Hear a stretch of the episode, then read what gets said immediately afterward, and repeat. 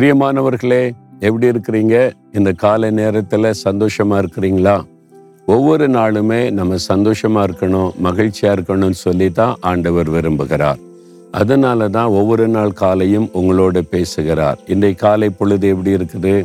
ஒரு பாரத்தோட கவலையோட எழும்பி இருக்கிறீங்களா? இன்னைக்கு என்ன பண்ணுறதுன்னு கலங்குறீங்களா? ஒன்றும் பயப்படாதங்க. ஆண்டவர் என்ன வாக்கு கொடுத்தா நான் உன்னை விட்டு விலகவும் மாட்டேன் கைவிட மாட்டேன் உன் கூடவே இருக்கிறேன்னு சொல்லியிருக்கிறார்ல?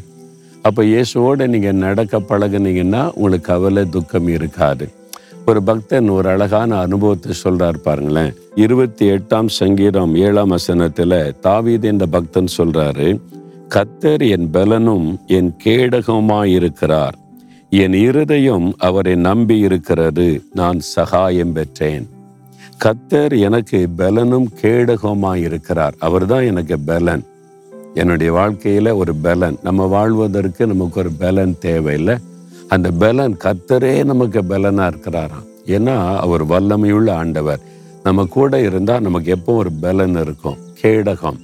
இந்த கேடகம் வந்து யுத்த களத்தில் போகும்போது அந்த காலத்தில் யுத்தம் பண்ணும்போது வாழ் வச்சு சண்டை போடுவாங்கல்ல பட்டையம் வச்சு.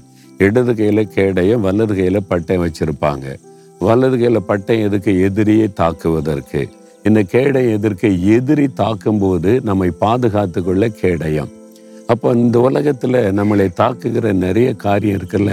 பொல்லாத மனிதர்கள் மனுஷருடைய வார்த்தைகள் பொல்லாத ஆவிகள் காரணம் இல்லாமல் மந்திரவாத பில்லிசுனை செய்கிற மக்கள் நம்ம எப்படியாவது அழிச்சிடணும் அப்படின்னு பொறாமை உள்ள மக்கள் நமக்கு விரோதமாக தீங்கு செய்ய என்னென்னவோ பண்ணுறாங்க அது வந்து நம்மை தாக்காதபடி சேதப்படுத்தாதபடி நம்மை பாதுகாக்க ஒரு கேடயம். ஆண்டவர் சொல்றாரு நானே உனக்கு கேடகமா இருக்கிறேன். உனக்கு வரக்கூடிய ஆபத்துகள் என்னை தாண்டி தான் உன்கிட்ட வர முடியும். நான் தடுத்து கொள்வேன் என்று. எவ்வளவு அற்புதமான ஒரு ஆண்டவர் பார்த்தீங்களா? உங்களுக்கு முன்னால் அவர் கேடகமா நிற்கிறார். யார் வேணாலும் என்ன வேணாலும் பேசட்டும் செய்யட்டும் உங்களுக்கு விரோதமாய் தீங்கு செய்ய நினைக்கட்டும். உங்களை சேதப்படுத்த முடியாது. அது உங்களை பாதிக்காது. ஏன்னா அது ஆண்டவர் இயேசு உங்களுக்கு கேடகமாய் நின்று கொண்டிருக்கிறார். அவர் அதை தாங்கி கொள்கிறார் அதனால் நீங்கள் பயப்படாதங்க. நான் ஊழியத்தின் ஆரம்பத்தில் எழுபத்தி ஐந்தாவது வருஷம்.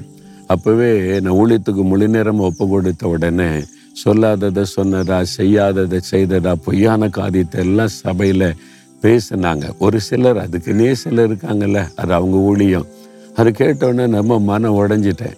எனக்கு அந்த நாட்களில் ஊழியத்தின் ஆரம்ப காலம்ல ரொம்ப சோர்ந்து போதாண்டவர் இந்த ஊழியெல்லாம் எனக்கு வேண்டாம் என்னை விட்டுருங்க. யார் யாரோ என்னென்னோ பேசுகிறாங்க இதெல்லாம் நமக்கு முடியாது அப்படின்னு. அப்போ ஆண்டவர் ஒரு நாள் இரவு என்னை சந்தித்தார். எதுக்கு அழுதுகிட்டு இருக்க? எதுக்கு பயப்படுற? இதுதான் ஊழியம். உன்னை நிந்திப்பாங்க பரிகசிப்பாங்க பொய்யானதெல்லாம் சொல்லுவாங்க. என்னை பற்றி சொல்லலையா? அதுக்கு மத்தியில் தான் நான் ஊழியம் செய்கிறேன் ஆனால் ஒன்று அறிஞ்சிக்க உனக்கு முன்னால் நான் இருக்கிறேன் உனக்கு விரோதமாக வருகிற எந்த காரியமானாலும் என்னை தாண்டி தான் உன்கிட்ட வர முடியும். நான் கேடகமாய் நின்று பாதுகாப்பேன்னு சொன்னார். எப்போ? ஆயிரத்தி தொள்ளாயிரத்தி எழுபத்தி அஞ்சில் ஆண்டவர் சொன்னார். இன்றைக்கு வரைக்கும் எத்தனையோ ஆயுதங்கள் எத்தனையோ தீமைகள் எத்தனையோ மனிதர்களால் என்னென்னவோ வந்தாலும் என்னை சேதப்படுத்த முடியலை. ஆண்டவர் பாதுகாத்து நடத்துகிறார் அவர் வாக்கு கொடுத்தவர். உங்களுக்கு சொல்கிறார் நான் கேடகமாக இருக்கிறேன்ல. ஏன் பயப்படுற நீ? அப்போ ஆண்டவர் எனக்கு கேடகமாக இருக்கிறார் எனக்கு பலனாக இருக்கார்னு தினம் ஸ்தோத்திரம் பண்ணுங்கள் நீங்கள் தைரியமாக வாழ்க்கையில் முன்னேறி போகலாம்.